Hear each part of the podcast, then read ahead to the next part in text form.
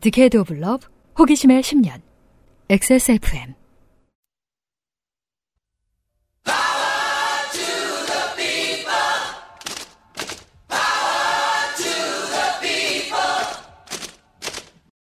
XSFM입니다. P, O, D, E, R, A.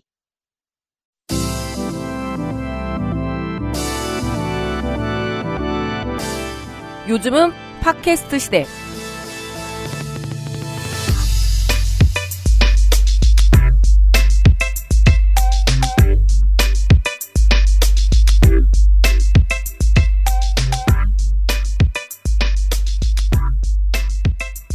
지구상의 청취자 여러분 한 주 잘 지내셨습니까? 한국 날씨 이야기를 종종 하는 요즘은 팟캐스트 시대 491번째 시간입니다. 저는 유피디고 이 사람은 농축산인이죠. 네, 안녕하십니까. 농축산입니다.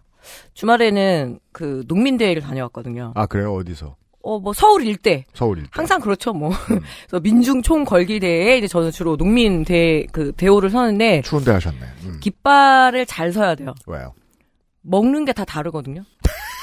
그래서 제가 와, 확실히 음식은 또 호남이잖아요. 그래서 내가 호남 그 농민의 깃발을 섰는데 아 딱 계란을 꺼내는. 그래서 되게 실망을 하고 자리를 슬금슬금 옮기려고 하는데 역시 또 홍어 무침과 머릿고기를 꺼내가지고 이제 앉아서 딱 먹으려고 하는 와중에 갑자기 안동 언니들이 일로 와라 하더니 맛없는 주먹밥을 주는 거야.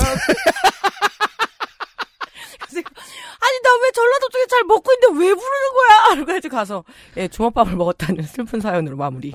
계란은 디저트인가 봐요. 제가 또 계란을 싸가지고 갔거든요. 그래서 네. 뛰다니면 배고프니까 근데 아 주먹밥.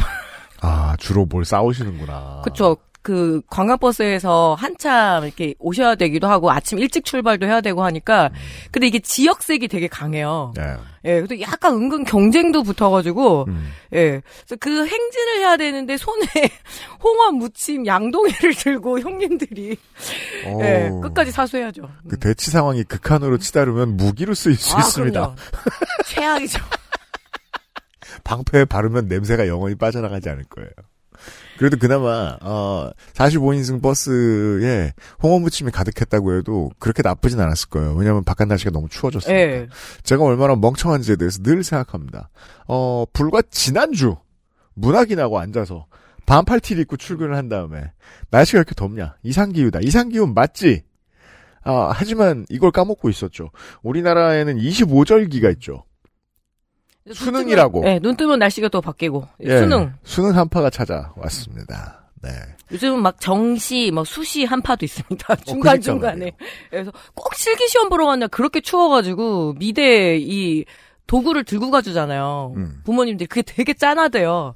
추운데 추우니까? 예, 맨손을 이렇게 들고 가는 게 그게 짠하다고 그래서.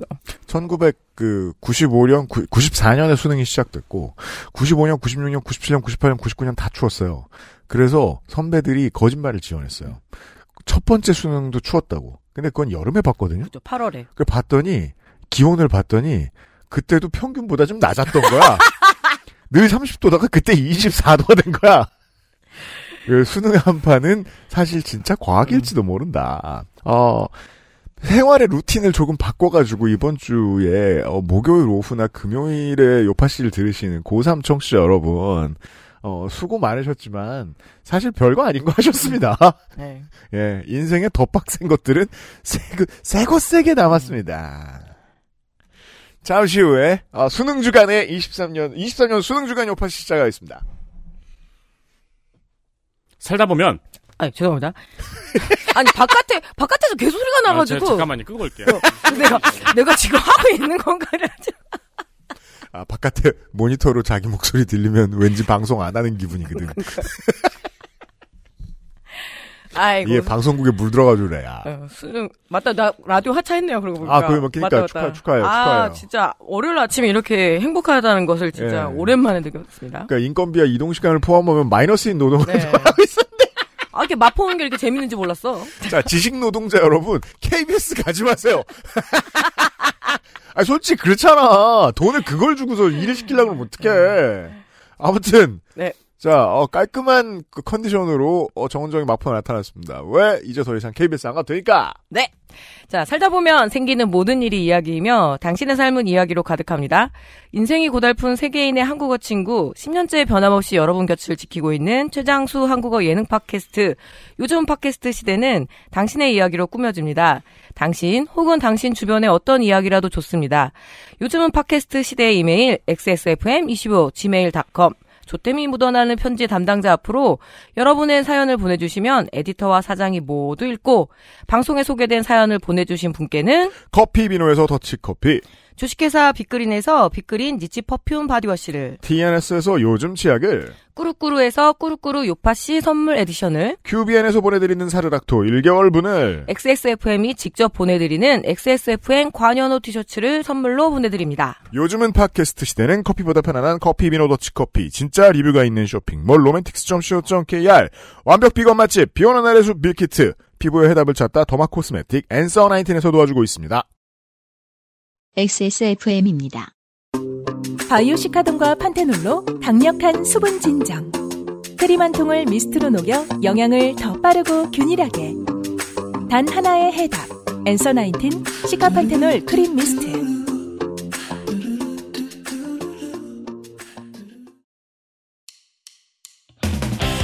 고기도 우유도 없이 이 맛이 난다고? 아, 액세스몰에서 비 오는 날의 숲을 만나보세요.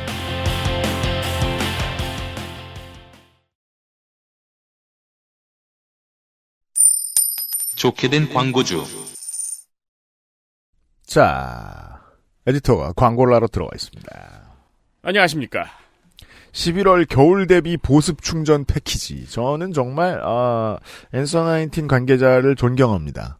매달 할인을 하면서 이름 짓는 것도 고통이에요.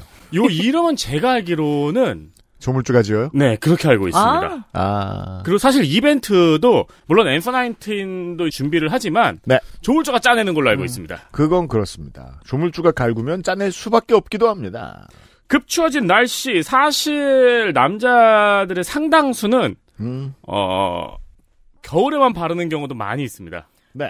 얼굴에 이제 버짐이 필 때쯤 이제 뭔가 찍어 발라야겠구나. 여름에는 뭘 발라야 되는 걸 까먹고 지내다가 겨울에 한번 나갔다가 얼굴이 깨질 것 같으니까 그때 이제 떠오르는 거죠. 이게 이제 민감한 사람은 한 20대 초반쯤부터 알고 아 히터를 트니까 건조해서 못 살겠네. 네. 어 둔감한 사람은 계속 그냥 죽어갑니다. 빠르게. 그러다가 이제 입 옆이 짜게 지면 그때 깨닫는 거예요. 그렇죠.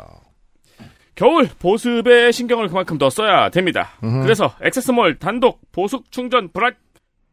블랙 프라이데이 행사를 진행합니다. 네, 과격하게 진행하겠습니다. 겨울철 필수 보습 제품들을 엄선했고요. 음, 시카판테놀 크림 미스트가 one plus one으로 진행이 됩니다. 120ml 제품입니다. 시카판테놀 크림 50g 제품과 그리고 토너 300ml와 시카 크림 500g 그리고 50, 50. 500g.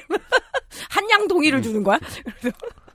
시카 크림 50g, 크림 미스트 보습 3종 세트 이렇게 최대 67% 할인이 들어갑니다. 67%고요. 네. 게다가 엔간하면 한 3만 원이 넘지 않겠어요? 네. 화장품인데 음, 3만 원 이상 구매 시에는 이디야 마일드 아메리카노 10톤 열 스틱 10개, 10T라고 써 있는데 거의 원물을 그냥 갖다가 그, 왜, 그 있잖아요. 트럭으로 갖다 주는 거예요? 이 정도 카페인을 마시면 카페인을 섭취했다고 하면 안 되고 노출됐다고 해야죠. 이 정도 카페인 10톤이면 수영을 하겠죠. 네. 그 레미콘 돌아가는 데다 이렇게 실어 갖고 와서 네. 뱅글뱅글. 네. 그래야 이제 침전물이 안 생기니까. 어, 스틱으로 된 이디야 마일드 아메리카노 10개들이 한 박스를 드리고요. 이게 이제 TEA의 그 10T겠죠? 네. 네, 그 3만 원 이상 구매 고객께는 이디야 마일드 아메리카노 10T를 드립니다. 네. 그리고 요새는 저 옛날에만 해도 직접 만들어 파는 데가 아니면은 이런 거를 그 사쉐라고 이름 붙이지 않았는데 아, 요즘은 공산품으로도 많이 파는 것 같더라고요. 어, 그, 사쉐를 드리는 게 있는데, 이거 아마 앤서 나인틴 걸로 알고 있습니다. 20장, 10장 이렇게 붙여드려요. 사쉐가 뭐예요? S-A-C-H-E-T. 그, 향, 주머니. 아, 아, 요거구나. 네. 아. 향낭이라고 해서 옛날에 음. 네네. 그런 거 만들어서 파는 집들이 막 있었어요, 동네에. 음. 예, 예, 예. 늘 그렇듯 엄청난 할인 엔서 19 있고요. 그렇습니다. 얼굴이 그리고- 건조해질 네. 때 앤서 나인틴의 블랙 프라이데이 행사 놓치지 마시고요. 그리고 어 간혹 있는 졸업식 시간을 갖도록 하겠습니다. 비 오는 날의 숲 아쉽지만 기약 없는 안녕을 보냅니다. 아 그렇습니다. 아이고. 네. 이게 그, 저, 처음에 그 사장단을 만나 뵀을 때부터 생각했는데, 이 사람들이 한 직업을 오래 한 사람들이 아니다. 아 그런 성향이 있죠. 되는 대로 살 사람들. 네, 네 그런 성향이 있죠. 그 예. 직업이 좀 익숙해질만 하면은 이제 이 일은 재미가 없다. 근데 커플이 세트로 되는 대로 살잖아요? 음. 그러면 적어도 그러네요. 제 머릿 속에서는 한 가지 전제 조건이 있습니다. 둘이 사랑해야 돼요. 근데 그게 원인이 맞나요? 어, 지금 짐작하신 거죠? 예. 네. 실제로는 뭐 더 어려운 일이 그건 있거나 충분 아니면은- 조건이고, 네. 다른 전제가 있겠지. 네, 그쵸. 예. 하지만 서로를 사랑하지 않으면 기왕 막 사는 거 갈라설 거예요. 직업을 그만둘 때. 네. 아무튼 그게 비 오는 숲 수도 있지 않을까요? 졸업시킵니다. 안타깝습니다. 네. 비 오는 날의 숲에 개인 사정으로 당분간 영업을 종료한다고 합니다. 그렇습니다. 언제 다시 올지 모릅니다, 저희는. 그간 고퀄리티의 밀키트로 많은 이들의 주말을 행복하게 해줬는데 아쉬운 이야기입니다. 네. 어, 고마웠습니다. 방학 다가오는데 어딜 가? 그렇죠. 무엇보다도 이제 비건식의 조예가 깊지 않은 저로서는 음. 앞으로 이만큼 맛있는 비건식을 먹을 수 있을 거라는 그러니까요. 기대가 크게 없어요. 그러니까 말이에요. 우리가 이제 한참 더 늙고 이제 할머니 할아버지 소리 들을 때쯤 되면 그제서야 이제 동네 슈퍼에서 이런 밀키트가 나오겠지. 그러니까요. 예. 하지만 당장은 아니에요. 사실 이제 저 같은 경우도 그렇고 이제 저희 이제 많은 사람들도 그렇고 비건이건 말건 관심 없이 그냥 맛있어 맛있어서 먹었어요. 아니, 먹었거든요. 저도 둘째 아들한테 그냥 비건이라는 말도 안 하고 그냥 줬거든요. 그렇죠. 설명하기도 귀찮아서. 네. 쌀국수, 파스타, 깐풍, 송화까지 비건이지만 누가 말해주지 않으면 모를 놀라울 맛을 가지고 있었죠. 그렇죠. 11월까지만 주문이 가능하다고 합니다. 음. 아직 못 먹어보신 분들 혹은 이제 맛있게 먹었는데 없어진다니 아쉽다 네. 싶으신 분들 주문하시고요. 고별 인사해주세요. 저도 주문합니다, 오늘. 네. 비 오는 날에서 그동안 수고 많으셨고, 어, 뭘 하든 적자만 기록하지 마십시오. 아 그럼 뭐 알아서 하시겠죠? 어, 그건 그런데, 네. 네. 이게 그, 저, 2인 가정, 두 사람 서로 챙기는 것도 되게 힘든 일이에요. 음, 네 네. 네. 그동안 수고 많으셨어요. 네, 저도 잘 먹겠습니다. 네. 재능이 있으셨으니까 어딜 가서도 잘 되실 거예요. 그렇습니다. 비 오는 숲 졸업 소식 알려드립니다. 에디터 수고 많았어요. 빠염. 자, 김효정 씨의 사연. 어, 어떤 공포 체험이 이렇게 자기의 몸 상태를 알려줄 때가 있긴 있습니다. 저는 김효정 씨를 이제 곱게 볼 수 없습니다. 이 사연을 읽고 깨달았습니다. 저도 이명이 있다는 것을. 그렇죠. 이명 누구나 다 있죠. 점점 전- 더 심해지죠. 몰랐어요. 아, 그게 이명인지도 몰랐던 거 아니에요? 평생 그러고 살아가지고. 그죠. 심하지 않으니까. 근데 어젯밤, 그러니까 계속 그 이거 소개한 날부터 누워 있을 때 들리면 아는 거예요 이제. 네. 아이씨 알게 됐어. 짜증났어요. 네. 이명의 플러스 그 눈의 잔상. 왜 눈 감으면은 눈- 뭔가 점점 점점 점 떠다니잖아요. 그것도 황반에 좀 문제가 있는 거라 하더라고요. 안과에서. 아, 아직 그건 알았는데. 네. 이명을 알려주셨어요 김호정 씨가 저에게.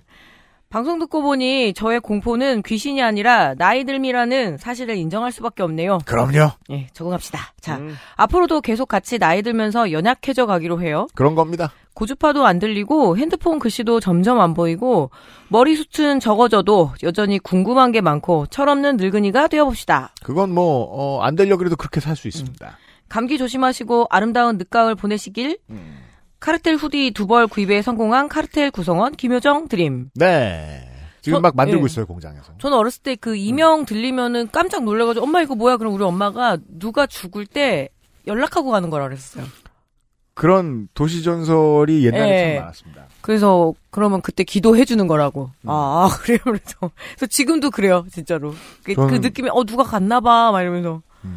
아니고요. 고등학교 때 맨날 만나던 어, 독서실 앞에서 맨날 만나던 친구가 저는 그때 담배를 안 폈지만 걔는 담배를 폈는데 어, 불 붙은 부위가 길면 누가 날 생각하는 거라고 자꾸 떠드는 거야. 야, 네가 무식한 줄은 알았지만 이러면서 타박하지 못했던 게 아직까지 후회가 남습니다. 자, 그리고 오세호 씨. 거들어 주시는 분이 계실 줄 알았어요. 저도 17년 정도 이명을 쉴 새 없이 듣고 있습니다. 잘 때 빼고 계속. 군대에서 첫 사격할 때 고막이 충격을 받아서 구멍이 났다고 하네요. 아, 고막 파열이라고 하네요. 예. 네. 그니까, 그 분대장들이 저 3M 나눠줄 때 다 끼고 있었어야죠. 처음이 이상하지 계속 들으니 이제 의도적으로 무시가 가능해지기도 합니다. 아, 이게 지병 음. 달고 사는 사람의 마인드죠. 네. 처음에는 고통스럽고 우울을 겪은 다음에 타협을 하고 짜증내죠. 네. 증상에게. 야, 지금 나오지 마! 이러면서. 그 왜 가슴에 그 인공심장기 단 환자분들이 네. 평생 그 심장 박동 소리가 들린다 하더라고요. 그죠. 네. 맞아요, 그것도 이제 맞아요. 적응이 된다고 하시대요. 네. 왜냐면 평생 들리는 건 결국 안 들리거든요. 네. 음. 그때 이후로 동네 의원부터 대학병원까지 누비며 이비인후과에 가서 이명 관련된 질문을 쏟아냈었는데 친절한 선생님들께서 여러 경우를 설명하셨습니다. 잠을 못 주무시고 피로가 누적되면 귀 안쪽과 바깥쪽에 압력이 달라져서 이명이 오는 경우도 있고 원래 피로되면 네. 피로하면 전정기관과 귀 어딘가에 고장이 납니다. 이석증이거나 저처럼 외부 충격에 의한 천공 이 발생 이거 맞는 표현이죠. 아이, 그 웃을 일은 아닌데. 예. 이 오는 발생해서 오는 경우도 있대요. 수술하시는 분들도 많다고. 보통은 푹 쉬고 약 처방 받아 드시면 최대한 빨리 돌아오는데 신체는 회복에 시간이 그만큼 걸리니까 조바심 갖지 말라 하시더라고요. 그러니까요. 신체는 약해지지만 동시에 치료하기도 해요. 예. 긍정적으로 보세요. 오세호 씨 고마워요. 자, 최종호 씨는 어 저희 방송에 대해서 무례한 말씀을 쏟아내셨던 지난주에 윤예근 씨와 사귀는 분인 것 같습니다. 나타날 줄 알았어요. 안녕하세요. 유형, 문학인, 농축산인, 에디터님. 매일 요파 씨 티셔츠를 입고 애인에게 공작새가 되라는 요구를 받고 제비가 된 당사자 최종호입니다. 네, 길게 말씀하셨지만 옷을 못 입는다 네. 이런 말씀 되겠습니다. 저희 커플은 지금 롱디입니다. 아, 그렇군요. 예, 제가 미국에서 공부 노동을 하고 있기 때문이죠. 아 어쩌다가 이런 남자를 만났습니까? 그러게요. 답 없네요. 어제 평범하게 저에게는 저녁 시간, 애인에게는 낮 시간에 영상 통화를 마치고 저는 자려고 누웠습니다. 그런데 막 잠에 들려던 차에 애인에게 다시 전화가 왔습니다. 무슨 일인가 싶어서 전화를 받자 애인은 본인이 요파 씨의 사연을 보내 당첨이 됐으니 당장 팟캐스트를 켜고 들으라고 말했습니다. 음? 저는 갑자기 자다 깨서 사연 부분을 새벽까지 듣고 나서야 겨우 잠들 수 있었죠. 무슨 뭐 우리가 한 다섯 시간 떠든 줄 알겠네. 그러게요. 몇 번 들은 거야. 자, 사연에서도 드러났듯이 A는 지금도 요파 씨를 애청하고 있는 것 같지는 않습니다. 그러니까 열심히 듣는 사람은 아니에요. 그쵸. 윤예근 씨는. 그것이 가장 잘 드러나는 부분은 바로 익명을 요청하지 않으면 가차없이 실명이 까인다는 사실을 모르고 그렇죠. 아, 네, 네. 그리고 또 많이 놀려 먹잖아요 우리가. 음. 저에게 자기는 정체를 숨기기 위해 최선을 다했는데 어, 최선?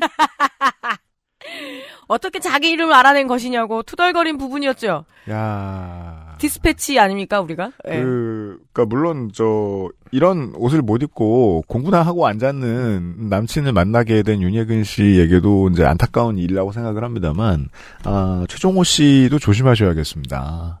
이거 만약에 이제 그 옛날 traditional한 음. 또 커플처럼, 어, 재정권 맡긴다. 그쵸. 그러면 뭐. 피싱당에 날릴 상입니다. 예. 저의 패션 센스를 놀리려던 그녀의 계획은 스스로 좋게 됨을 불러온 것 같습니다. 아, 예. 사연에 관련된 몇 가지 TMI를 덧붙여 보자면 음. 재밌게도 저는 아직 한 번도 꾸루꾸루 마카롱을 먹어본 적이 없습니다. 제가 원래 사람들한테 이런 음. 말 절대 안 하는 사람인데요. 재미없는데요?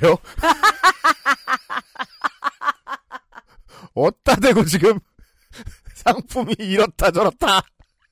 못 먹어봐. 사서 드세요, 어서. 네.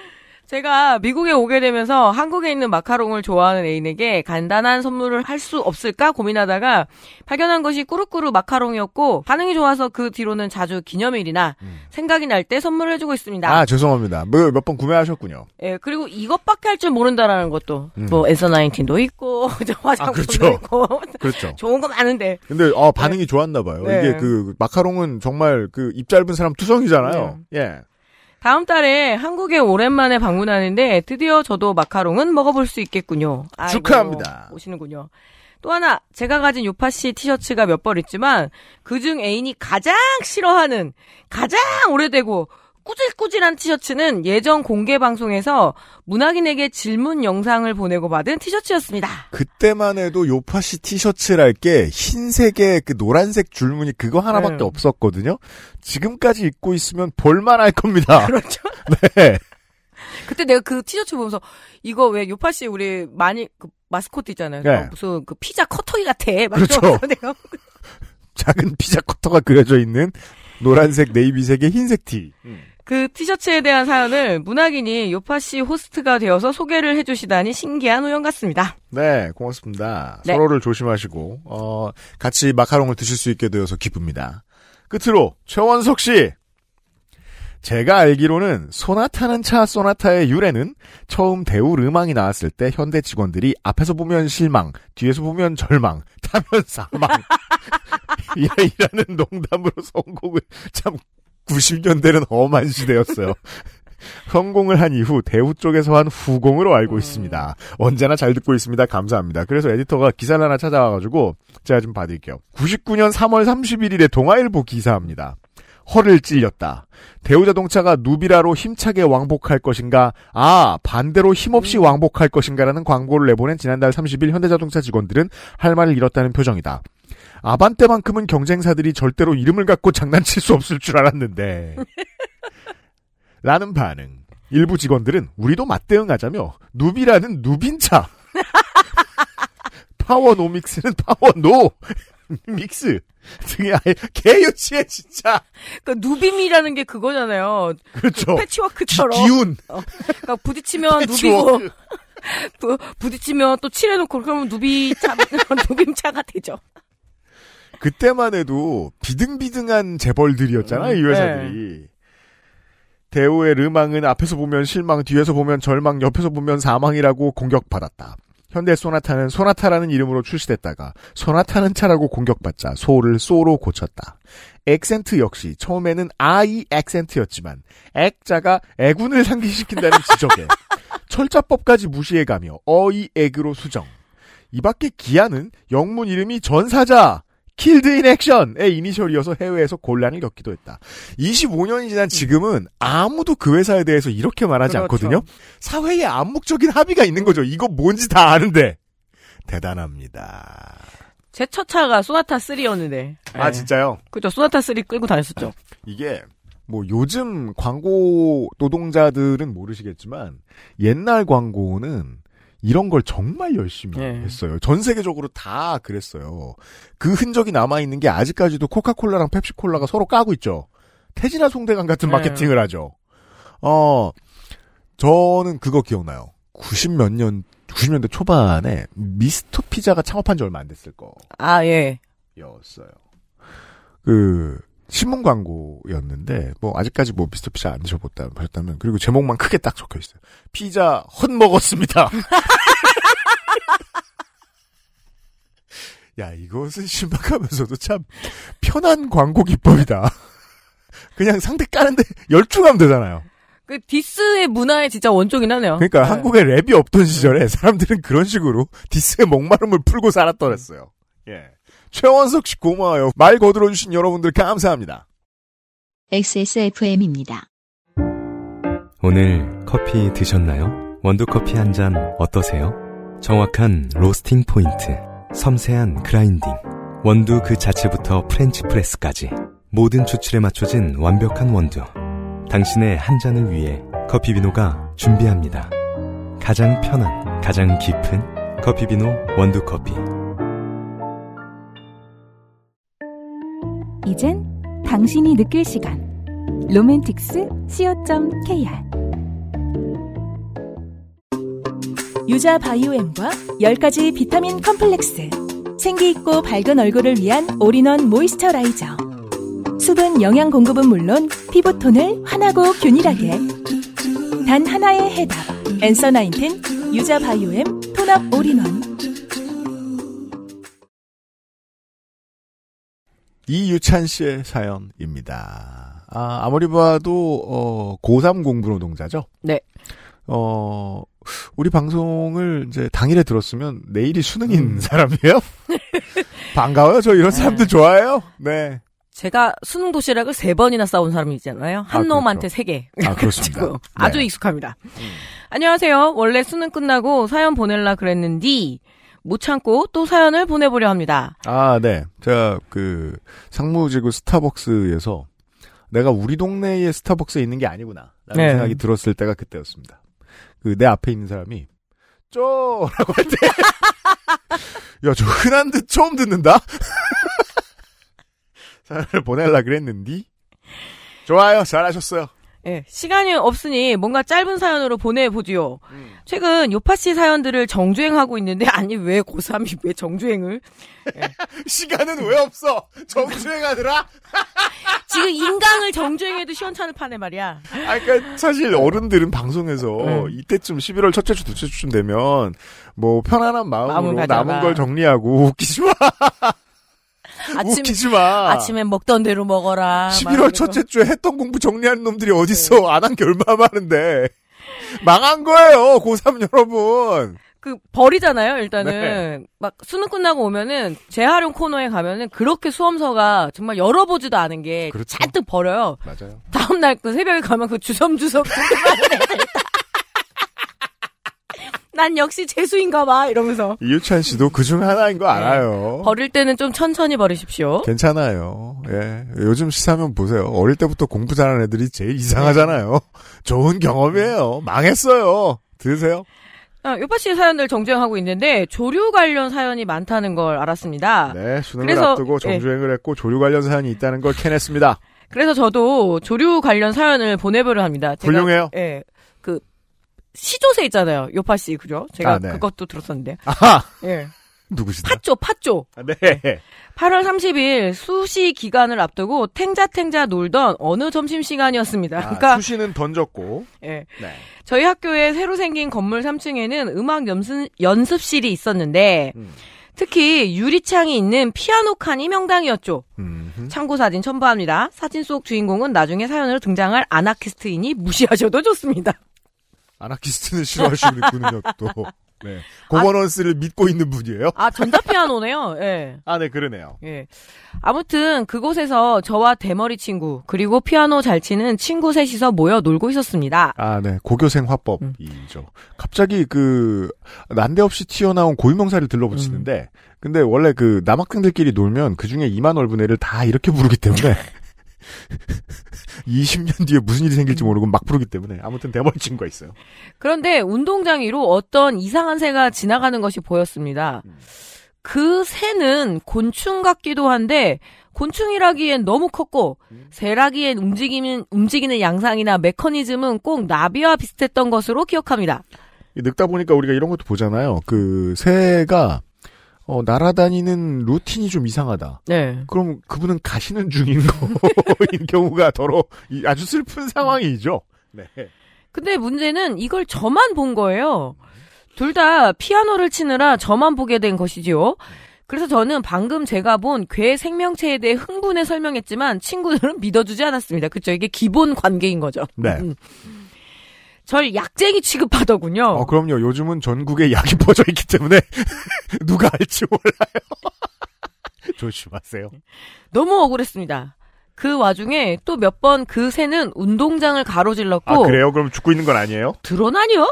그니까. 네, 저는 소리를 질렀지만 미친 사람처럼 저를 바라봤습니다.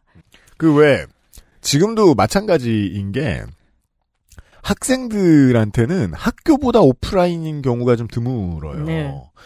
그래서 오프라인의 삶이라는 건 이렇잖아요. 평소에 심심합니다. 음. 그래서 교실에 모아놓은 애들은 주로 창밖을 봅니다. 그쵸. 그래 창밖에서 뭐가 보, 복잡한 게 있으면 한 애가 소리를 지릅니다. 그리고 대부분의 경우 나머지 애들은 그걸 못 봅니다. 음. 예. 뭐 여학교로 말할 것 같으면 어 치안이 나타났다. 그쵸. 한 번씩 치안 왔었었어요. 저 고등학교 때. 은근히 적지 않은 학생들이 예, 바바리맨이. 이걸 한 번. 꼭 자꾸 나만 본다는 불만을 가지고 있는 아니 지나갔다고 얘기하는데 네 그런 경우가 더러 있다는 얘기를 들었습니다. 참고로 저는 벌레와 곤충을 정말 정말 무서워합니다. 아, 예. 예. 많죠. 음. 제가 생각하는 최고의 공포 영화도 Mist일 정도로 음. 곤충 생각만 해도 저는 기겁을 합니다. 아, 네. 이게 그, 예. 그, 저, 스티븐 킹 소설인인데요. 그, 왜, 왜, 이따금 원래 10년에 한 번쯤은 저 곤충이 주인공인 공포 영화가 나와줘야 되잖아요. 좀 팔려야 되잖아요. 저는 어렸을 때 Fly? 예. 그 파, 그니까 파리가 말이야. 예. 그니까 말이야. 우리 세대는 그거 The Fly였어. 친 질질 흘리는 그, 시고니 위버가 나왔었나요? 아무튼 그랬었어요. 네. 예, 저는 흥분 상태에 햇빛을 받은 먼지를 또 벌레로 착각해 소시를 지르는 아 소리를 지르는 바람에 그렇습니다. 소녀시대 이것도 아닐 거고 네. 자, 소시를 지르는 바람에 제가 봐도 미친놈 같긴 했습니다. 음. 아무튼 저는 그새 존재 증명을 위해 학명도 붙이고 도감도 그려봤습니다. 음, 고3이 수시 날리고 자 언젠간 새를 잘 아는 놈에게 물어보리라 하는 다짐으로 저희가 지금 그래서 그 걸 보고 있는데 어, 없던 이름을 자기가 붙인 다음에 학명이라고 하면 쓰겠습니까? 야, 수능은 그냥 안 보셔도 되겠어요. 학명 조 같은 새. 라고 써 있어요. 예, 제가 외친 진짜야 방금 조 뭐라고 거. 조 같은 새가 날아갔다니까. 조 같은 새가 날아갔다니까를 예. 예, 인용했어요. 자, 조 같은 새는 젓갈색의 야구공 정도의 크기이며 난- 양공 그려놨어요. 예. 그래서 그림에. 나는 것은 꼭 나비처럼 날개를 펄럭였으며 얼굴이 없거나 작았던 것으로 기억합니다. 얼굴이 없는 건 또 뭐예요?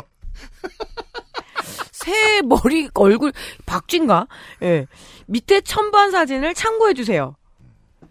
그 아무리 첨부해도 모르겠는데 뭔지를. 예. 그리고 박쥐는 어 그냥 전체 실루엣으로 보면 무섭다가 예. 얼굴만 보면 세상 예뻐 사랑에 빠지게 된단 좀 말이에요. 귀엽잖아요. 홍어도 귀엽고. 예. 그, 그 얼굴 눈 깜빡깜빡하는 거 보면 그 살아 있을 때 오징어 뭐 이런 네. 것처럼 얼굴은 반드시 어딘가에 네. 있습니다. 얼굴이 저 없거나 아메바 아니고는 예. 제가 그린 그림을 바탕으로 두 친구와 다른 학교 친구들은 토론 끝에 세 가지로 의견이 갈라졌습니다. 음, 1. 제비나비다. 자, 한국에서 제일 큰 나비종으로 검은 무늬이다. 사진으로 봤을 땐 이게 제일 유력했는데 언젠가 실제로 제비나비가 나는 것을 보고 조 같은 새와 나는 방식이 달라 가능성은 없음. 나비는 그냥 나비처럼 날고 네, 그러니까 너울너울 난다 그러잖아요. 제비나비 그러니까 그런 호랑나비류의 나비들은 나는 거 보는 것도 행운이라서 네. 예. 2.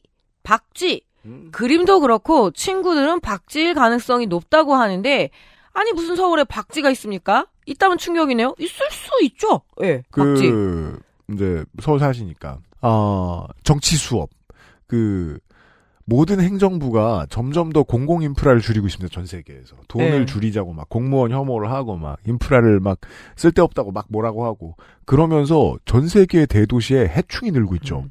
빈대. 파리가 지금 빈대의 고향이 돼가지고 파리 갔다 온 누가 그렇게 됐는지 모르겠지만 어 서울 용산에 지금 빈대가 들끓고 있다고 합니다. 지금 걱정되는 게 우리 스튜디오 용산이랑 200m 거리잖아요. 좀 걸어가면 용산이잖아요. 진짜 올림픽이 엎어질 지경이에요. 예. 빈대는 그러니까 말입니다. 무섭습니다. 그리고 저도 최근에 어 우리 동네에서 쥐를 봤어요. 아, 쥐. 좀 예. 충격이었어요. 쥐 못 본 지 한 20년 됐거든요. 쥐가 돌아왔어요. 저는 우리 학생 학생이라고 표현해야 되나? 설치류 공포증이 있고 벌레는 안 무서워요. 그래서 씨. 벌, 예, 음. 벌레는 진짜 잘 때려잡습니다. 아 그렇습니다. 네. 그게- 제가 그 당근 마켓에 그 알바라도 하나 해볼까 했었어요. 왜 급하게 올리잖아요. 벌레 잡아주실 분 5만 원 막 이런 거. 아 그런 거 있다더라. 맞아 맞아 맞아. 아, 나 잘할 것 같은데. 막 이러면서. 그게 그 벌레보다 무서운 존재가 내 삶에 생기면 벌레 공포증은 자연스럽게 네. 해결됩니다. 저 저희가 그걸 예를 들어서 빠져나가는 그 사이버 머니랄까? 네, 그 돈이 들어오자마자 나가잖아요. 아, 네, 그런 거면 그렇습니다. 뭐 바퀴벌레 튀는 것보다 더 빨리 나가는데요, 뭐. 아, 저 같은 경우에는 이제 그 신혼초에 어 아내가 아느니 내가 손으로 잡겠다. 이게 메커니즘이 본능적으로 발동이 돼가지고 저 되게 신비스러웠어요. 야 이렇게 벌레 공포증을 해결하는구나 사람은. 네. 세 번째, 구라, 오알, 괴 생명체. 그리고 정말 도움 안 되는 놈들. 그 딱 봐도 그 친구분들이 이성적이고 이유찬 씨가 지금 똥멍청이인 게 이유찬 씨가 그림을 열심히 그렸어요. 근데 그림 속에 있는 물체는 박쥐 두 마리가 붙어 있는 것 같은. 아니, 우리 어렸을 때 그 행글라이더 아니요? 그러니까 그 패러글라이딩 강사 박쥐와 네. 멍청이 박쥐가 이렇게 같이 붙어 있는 것 같은 그런 그림이에요. 그 왜 고무줄 빙글빙글빙글 돌려가지고 빙그르르 아 그렇죠. 그왜 어, 종이 습다지로 붙여가지고 하는 거. 네, 근데 뭐 젓갈색이라니까 저희는 네. 봐도 모르겠습니다. 그래서 요파 씨라면 이 새의 정체를 밝힐 에이, 수 있지 진짜. 않을까라는 마음으로 사연을 적어 보냅니다. 네. 뭔가 점점점 그 자기들의 민원을 얘기하는 거예요. 뭐그 마리모부터 해갖고 새 이름을 밝혀달라. 예. 그죠. 도와주세요. 조류 전문가분들. 네. 하, 우리 누구죠? 그 새 박사님. 윤무부 교수. 예, 윤모부 교수님이 필요한 타임이네요. 잘 계시나요, 그분? 그 돌아가시지 않았던가요? 예. 우리가 이런 식으로 방송에서 사람 여럿 죽여가지고 좀 조심할 필요는 있을 것 같습니다. 아무튼 뭔가 조류를 많이 그러니까 버드워칭 좀 해보신 분들. 근데 일단 두 가지. 어 이유찬 씨는 수능이 잘 될 거라고 생각할 수 없습니다. 네. 물론 이유찬 씨의 부모님이 어, 저희 방송을 들으면 아, 무척 불쾌하실 수는 있습니다. 하지만 어, 비슷한 또래로서 네. 다 이유가 있는 거 알잖아요. 그럼요. 부모님 그리고 어 왜냐하면 그 공부를 남한테 맡긴 습관이 있어요. 그치. 그림을 같이 그려놓고 이걸 공부해달라고 딴 사람 시키고 앉았습니다. 어 수능 이, 이틀 전까지 이런 습관이다. 음. 아 구제할 수 없다. 그렇고 어 이거는 저희가 인스타에 올려놓을게요. 하는 수 없이 소개해드렸으니까 옆에 시청자 여러분 도와주십시오. 이 조 같은 새가 무엇인지 알려주세요. 제가 잠깐 찾아본 바로는 음 안주 애기 박쥐가 안주? 안주 얘기? 네 안주야? 안주 아, 안주 맞아요. 네. 안주 애기 박쥐가 초겨울에 서식지를 이동하기 위해서 서울에서 종종 발견된대요. 음, 그럼 뭐 우리 근데 틀린 건 아니네. 탈진해서 쓰러지는 경우가 많아서 야생동물센터에서 자주 발견해서 보호하나 봐요. 아, 그 유찬 씨가 뭐 잘못 본 건 아닐 수도 있겠네요. Vespertilio sinensis. 이게 학명이고요. 좆 같은 새가 아니라. 네, 척삭 동물문이고요.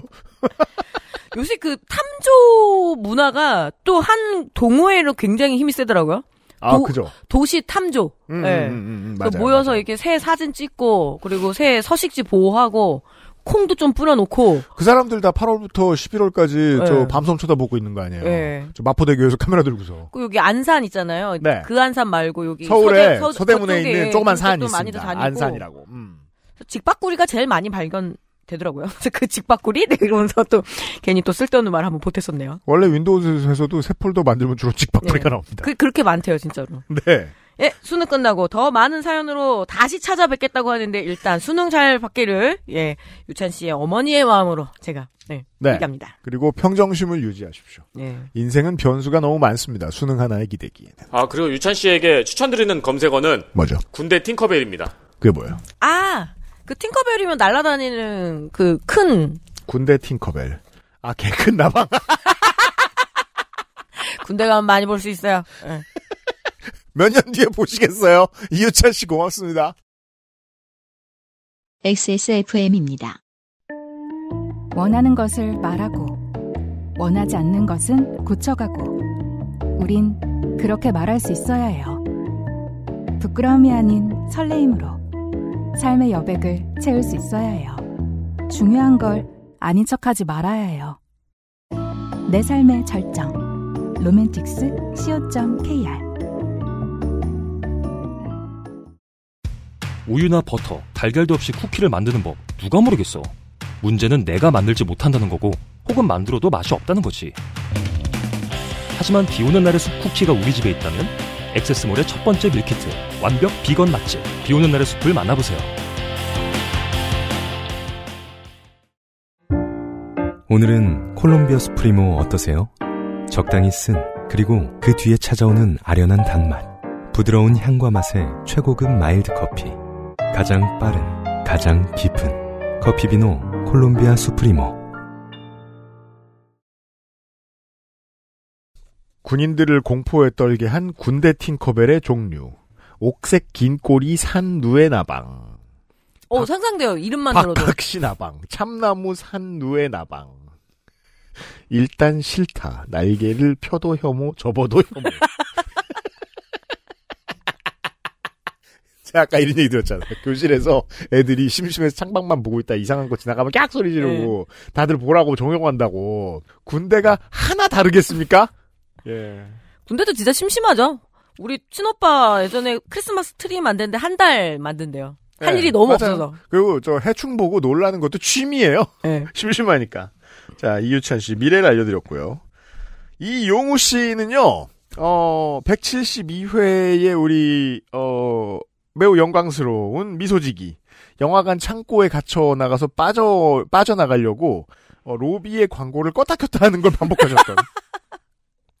이거 봉태규 군이 있지 않았나? 기억 안 난다.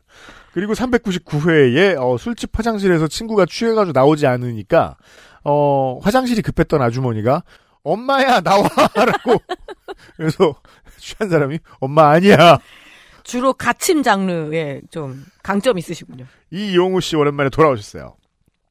제가 중학생이던 시절의 이야기입니다. 저희 아버지는 여행을 좋아하셔서 저와 제 여동생이 아버지와 함께 국내 이곳저곳에 위치한 펜션으로 가족 여행을 떠나는 일이 참 많았는데요. 그날도 아버지 동생과 함께 여행을 떠난 날이었습니다. 워낙 어린 시절의 이야기라 정확한 위치가 기억나지 않지만 그거 왜 그럴까요? 어릴 때 간 여행은 왜 위치가 기억이 안 날까요? 저 녹주사는 안 그래요? 저는 여행을 많이 안 가봐서 간 곳을 정확하게 기억하는 편입니다. 거의 안 가봤거든요. 아 그래요? 저도 거의 안 갔는데 갔던 곳도 기억이 안 나요. 맨날 바쁘시니까, 예. 음. 그니까, 초등학교 3학년 어린이날 갔던 태릉 푸른 동산도 기억하고 있어요. 아 그런 식. 예, 그런 걸 다 기억해요. 웬만하면. 아, 뭐 자연농원은 기억하지. 그러니까 부모님이 너무 바, 그러니까 늘주 6일 두 분이 예. 붙어서 일을 하시니까 그 놀러 갈 시간이 없기도 했거든요. 근데 그 일상이 당연한 저 같은 사람한테는 집에서 할 게 많잖아요. 책도 보고 뭐 만화도 예. 보고 이래야 되니까 나가자고 하는 게 되게 귀찮았던 기억이 나요. 부모님이랑 놀러 가면 썩 재밌지는 않았던 것 같아요. 낯설고. 예. 제가 이제 올 가을에 그 강릉에 강아지랑 셋이서 여행을 다녀왔잖아요. 가족 여행을. 그럼 이제 그 호텔에 이제 그 이- 인간 가족들 여행 온 단위들이 음. 보일 거 아니에요. 재미있나? 하는 생각이 드는 거예요, 보면서. 그러니까 저는 가족 여행이 왜 재밌는지를 아직 잘 모르는 사람 중에 하나입니다. 음, 그니까요. 안 해본 거는 모르는 거예요, 끝까지. 맞습니다. 아, 그래요. 인류를 둘로 나눌 수 있어요. 가족 여행을 재미있어 하는 사람과 그렇지 않은 사람. 혹은 합리, 아까 즉, 합리적인 사람. 아, 아버지 모시고 일본을 한번 갔었거든요? 네. 그래서 아버지 그냥 온천에 집어넣고 저는 맥주먹 혼자 놀았어요. 아버지가 무슨 계란이에요? 아버지가 정말 온센 다마고가 돼갖고 나왔잖아요. 학대 방임이잖아! 나중에 두 시간 넘어서 슬슬 걱정돼가지고 아 이거 노인네 이거 쓰러진 거 아니요? 이러면서 근데 우리 아빠가 두 배가 돼갖고 나서 팅팅 불어가지고 이따금 전화는 해야죠. 뭐 그런 여행을 주로 간 거죠. 아버지를 이제 예, 어디다 갖다 던진다. 그렇습니다. 정확한 위치는 기억나지 않지만 바다가 있는 어느 지역이었어요. 여행을 갔던 그 즈음에 지자체에서 맨손으로 물고기를 잡는 축제를 곳곳에서 여는 일이 꽤 있었는데 이게 처음부터 화천만 한 게 아니었어요. 네. 예, 하는 데가 많았어요. 저희가 갔던 그 지역에서도 바다에서 맨손으로 물고기를 잡는 축제를 개최한다는 현수막을 보게 되었습니다. 바다에서도 했군요. 어, 바다에서 맨손으로 잡을 수 있는 게 꽃게하고 조개 말고 또 있단 말이에요? 미역. 아니면 뭐 은어를 잡았나? 봉화에 가서 도, 이거는 동해는 제가 봐도 불가능할 것 같아요. 반짝반짝 둥글둥글한 소주병 조각. 외에는 뭐 주울 수 있는 게 막아놓고 풀면 쉽게 잡습니다. 예. 아 그래요? 그러니까 막는 걸 했나 봐요. 아니면 서남해에서 망둥어를 잡으셨나? 왜냐하면 지자체 입장에서 저 치어 좀 저 들여오는 건 그렇게 큰 돈이 드는 게 아니니까. 음. 행사가 열리는 날도 마침 우리가 여행을 가 있는 기간 중이었어서 저와 아버지 그리고 제 동생은 꽤 흥분된 마음으로 행사에 참여를 하기로 하고 참가비를 낸 뒤 접수를 맞춰 두었습니다. 행사 설명을 읽어보니 다른 축제가 그러하듯 제한 시간 동안 맨손으로 고기를 잡는 대로 물고기를 가져갈 수 있고 근처 식당에서 회를 치거나 매운탕을 끓여 먹거나 별도로 가져가서 직접 요리도 물론 가능한 행사였어요. 지금도 딱 이렇게 합니다. 네. 음. 구워주고. 아 그렇구나. 네, 화천, 산천 쪽에 그냥 바로 이렇게 쿠킹 오일에 말아서 구워주는 서비스도 있어요. 아 네. 마침내 행사 날이 밝았고 떨리는 마음으로 행사장에 도착한 저희 가족은 예상보다 많은 참가 인파에 한 번 놀라고 제가 그 지역 축제를 거의 안 가봐서 어 근데 지나가다 볼 때만 해도 늘 놀라요. 사람이 정말 생각보다 많습니다. 그쵸. 그 지역 축제 관련한 책도 있어요. 김혼비 작가의 그 전국 축제 자랑인가? 너무 아, 재밌어요. 네, 맞아요, 네. 맞아요, 맞아요. 그게 또 그 학교에서 어 문학이나 문화 관련된 거 가르치는 과에서 많이 가르치거든요. 네. 이게 관련된 인재들이 수요가 많으니까 이제 뭐온 지자체가 다 하니까. 뭐 축제 공화국이라고 아무리 그래도 전 그 수업을 들어본 네. 적도 있어요. 축제 아니면은 또 지자체가 딱히 이렇게 드러낼 나쁠 것도 거 없거든요. 뭐 있어요. 더- 전국이 거의 똑같지 않아요? 품바 타령 그리고 물방개 이렇게 풀어놓고 예 그리고 물방개. 예, 물방개 놓고 왜 그거 있잖아 내기하는 거 뽑기하는 거 아 도박. 예. 아 맞아, 뭔지 알아. 그리고 우리 어렸을 때는 모든 상업행위가 공공 그 장소에 가능했잖아요 운동회 때 문구 파는 그리고 솜사탕 아저씨 다 운동장으로 들어왔잖아요. 맞아요, 맞아요. 예, 그러니까 요즘은 아예 그냥 철저하게 안 된다 하지만 음. 그런 시절이 있었다고. 기대보다 열악한 행사 현장에 또 한 번 놀라게 되었습니다. 아무래도 이용우 씨가 지금 옛날 얘기하시는 걸 테니까 예. 유행처럼 조금씩 번지던 물고기 맨손 잡기 축제를 급하게 따라한 티가 많이 나는 행사였어요. 기본적으로 관리 인원이 많이 부족했고 시설도 많이 허술해 보였습니다. 저희는 그걸 보고 경쟁자가 많아서 고기를 못 잡으면 어떡하나. 참가 인원보다 물고기를 훨씬 조금 풀어줄 것 같은데 하고 걱정하기 시작했습니다. 하지만 이미 접수를 맞춰둔 만큼 열심히 잡아보자고 화이팅을 외쳤습니다. 행사장 풍경은 이랬습니다. 해변에 가까운 수심이 아주 얕은 바다에 그물로 큰 원형 가이드라인을 쳐놓고 아 맞네요. 음. 사람들을 그 그물 밖에 대기하게 하고 행사 시작 직전 그 안에 있던 몇몇 보트 위의 진행 요원들이 살아있는 물고기를 풀어놓고 시작 신호와 함께 사람들이 입장해서 제한 시간 동안 맨손 낚시를 하게끔 되어 있었습니다.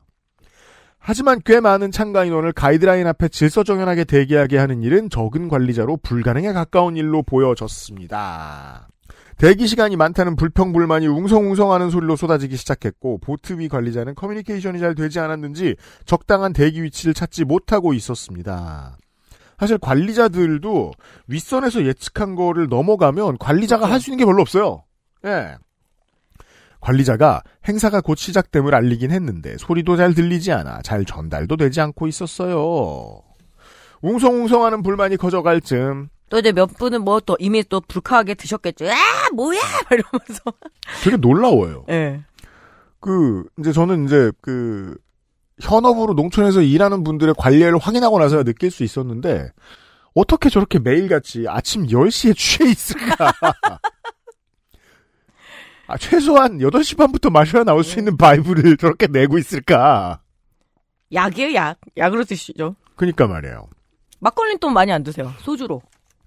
소주가 세잖아요. 맞아요. 막걸리는 그러니까 빨리 효과 보려고. 그리고 배도 부르고 그다음에 화장실 가기 귀찮고 막걸리는 점심 때 밥 말아 먹을 때 쓰잖아. 그런 사람들은 보면. 소주로 그냥 예. 관리자가 행사가 곧 시작됨을 알리긴 했는데 소리조, 소리도 잘 들리지 않아 전달도 되지 않고 있었어요. 저는 수십 년 전에 다른 고등학교 축제 갔다가 이런 걸 한번 경험해보고 난 다음에 귀찮고 재미도 없어서 음. 웅성웅성하는 불만이 커져갈 즈음 기다림을 못 참았던 어떤 초등학생 한 명이 가이드라인 안쪽에 그물을 들고 들어가는 일이 벌어졌습니다. 부모님이 넣은 거 아니야? 야 들어가 들어가. 그래서 이게 보통 척후병으로 네. 아이를 쓰는 부모가 그렇죠. 있죠. 까짱 보고 와. 그렇게 납니다. 이 장면을 목격한 다른 초등학생 몇 명도 신나는 비명을 지르며 해당 장소 안으로 들어갔고 이 아이들의 부모님이 아이들을 잡느라 따라 들어가기 시작. 이러려고. 위험하다! 이러면서.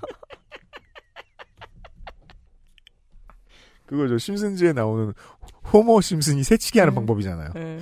바트를 던져놓은 다음에 아이고 얘야! 이러면서 앞으로 쭉쭉쭉 들어가는. 네. 사람들 사이에서는 시작한 거야? 라는 말이 나오기 시작했고 경쟁자가 많아 불안했던 사람들은 너도 나도 할 것 없이 그물 안으로 뛰어들어가기 시작했습니다. 야 이거 안전 문제죠. 네. 결국 거의 모든 사람들이 그물 안으로 들어오게 되었는데 물고기는 하나도 없는 사태가 벌어지게 되었고 당황한 관리자와 진행 요원이 아무 액션을 못 취하지 못하자 과로 원래 계획은 물고기를 이곳저곳에 골고루 풀어드는 것인 듯 했습니다. 사람들이 보트 근처로 몰려들어 빨리 물고기를 풀어달라고 단체 시위를 하는 일이 벌어졌습니다. 사람들 아니 왜 시작했는데 물고기가 한 마리도 없어요? 빨리 물고기 풀어주세요. 뭐 하시는 거예요? 하는 난리 속에서 보트 위 진행 요원은 급하게 무전을 하는 듯했지만 좋은 대책이 빠르게 내려오지 않고 있는 모양이었습니다. 사람들의 원성과 비난이 엄청난 속도로 커지게 되었고 이에 진행 요원은 왜 자기한테 화를 내냐며 자기는 하라는 대로 해야 한다며 역정을 내기 시작했습니다. 아 좋은 self defense예요. 하지만 진행 요원 한두 명이 수십 명의 사람들을 이길 수가 없었고 갑자기 화가 잔뜩 난 진행 요원이 양동이 같은 것을 집어들더니 보트에 있던 물고기를 퍼서 보트 근처 사람들에게 물고기를 뿌려대기 시작했습니다. 거의 사람들에게 물고기가 맞으라는 듯의 엄청난 양의 물고기가 사람들 근처로 흩뿌려지는 바람에 근처가 아수라장이 되었고 사람들은 환호성을 지르며 고기를 막 잡아대기 시작했습니다. 이게 광어 같은 걸 것 같기도 하고요. 양식해가지고 가두리 양식장에 딱좀 박아놓으면. 작은 거. 네. 덕분에 보트 근처에 가깝게 서 있던 사람들은 고기를 엄청 잡아갈 수 있었고 과로 물고기가 기절한 상태여서 더 잡기 쉬워 보였습니다. 멀리 떨어져 있던 사람들은 한 마리도 못 잡게 되자 축제 속 현장은 환호파와 분노파로 명확히 갈리게 되었습니다. 아, 이것이 정치죠. 그렇죠. 네. 뭐 하여튼간 돈은 똑같이 내는데 누군가는 가져갈 수 있으면 그래서 이 산천어 축제도 물 속에다 넣는 거잖아요. 그 얼음. 음. 그래서 많이 못 잡으면은 진행 요원이 급하게 양동이 산천어를 들고 와서 그 어린이들 살- 실망하니까 거기다 뿅 하고 넣어줘요. 아, 그렇구나. 네. 어디는 너무 많이 잡고 하니까. 음.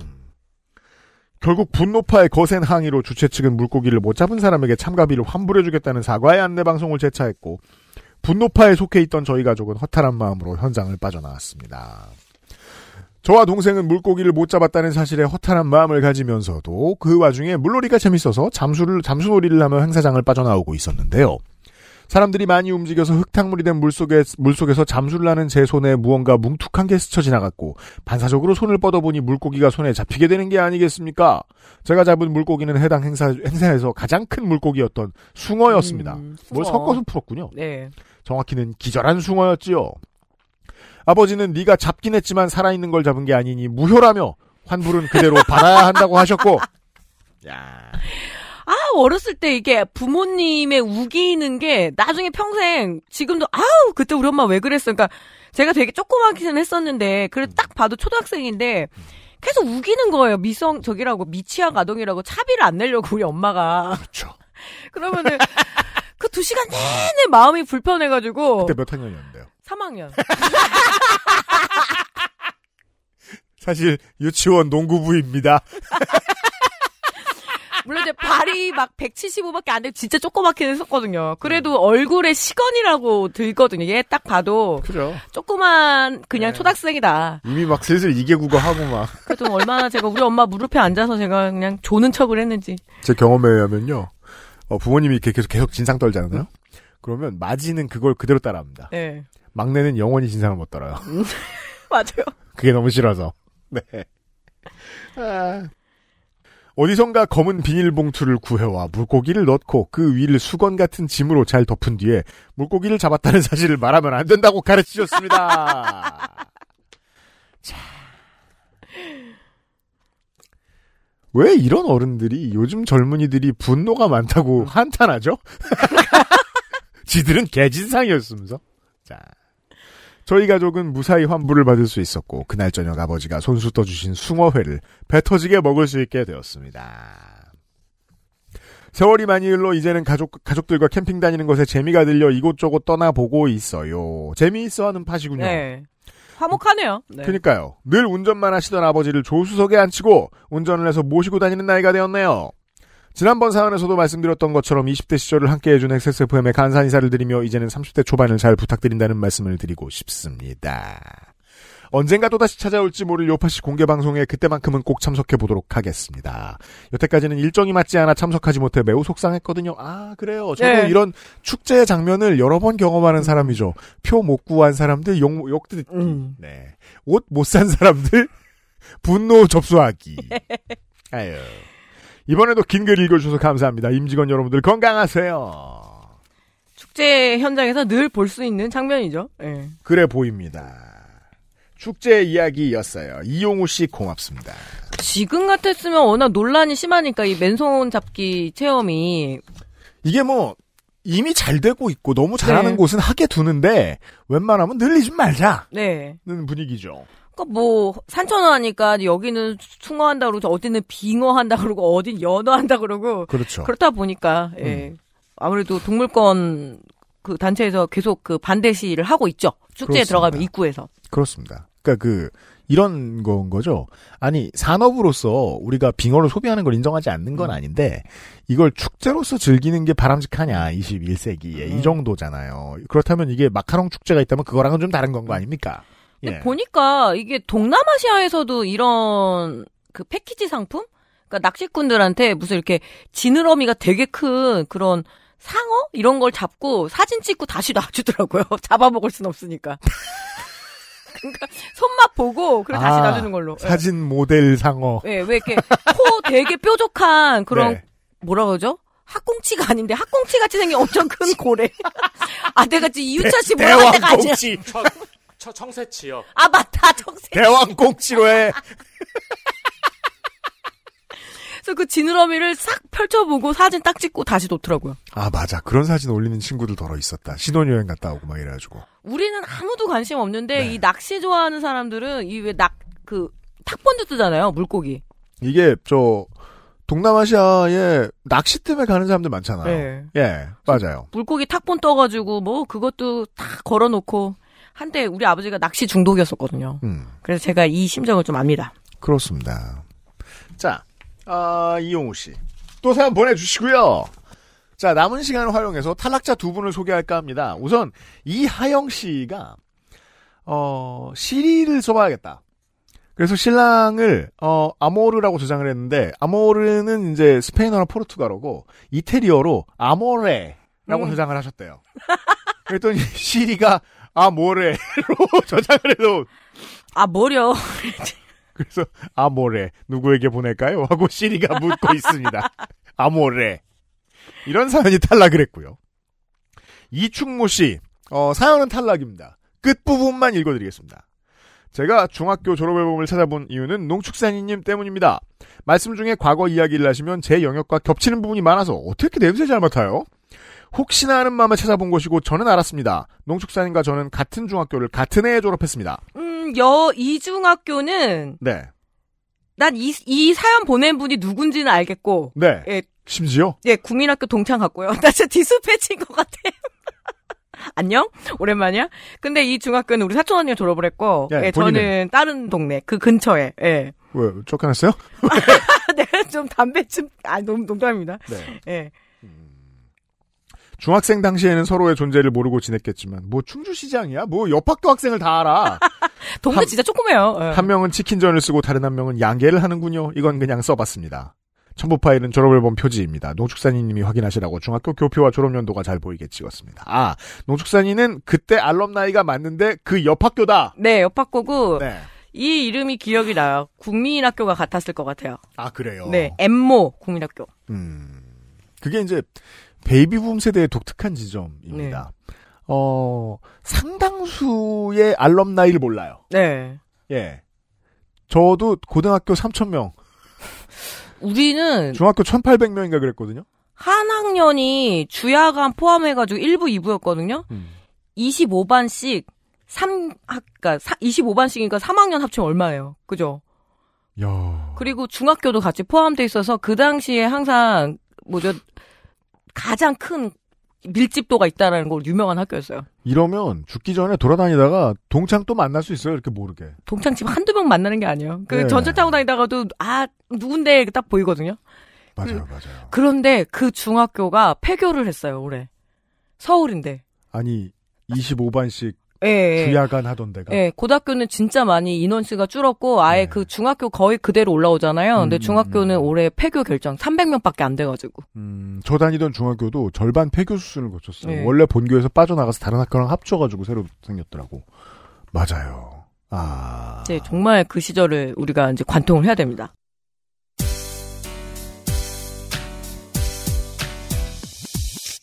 베이비붐 세대는 뭐 나쁜 점이 많지만, 아, 간혹가다 재밌을 때도 있긴 있습니다. 오전 오빠는 당연한 거고 그리고 아까 조금 했다 그랬잖아요. 그러니까 어느 정도냐면 같은 반에 그 우리가 거의 경기도 경계니까 그 서울 중학교 보낸다고 전학을 되게 많이 와요. 음. 그래서 맨 아, 앞줄에 살던 예. 책상에 앉아야 될 책상도 모자라니까 세 명 앉았었어요.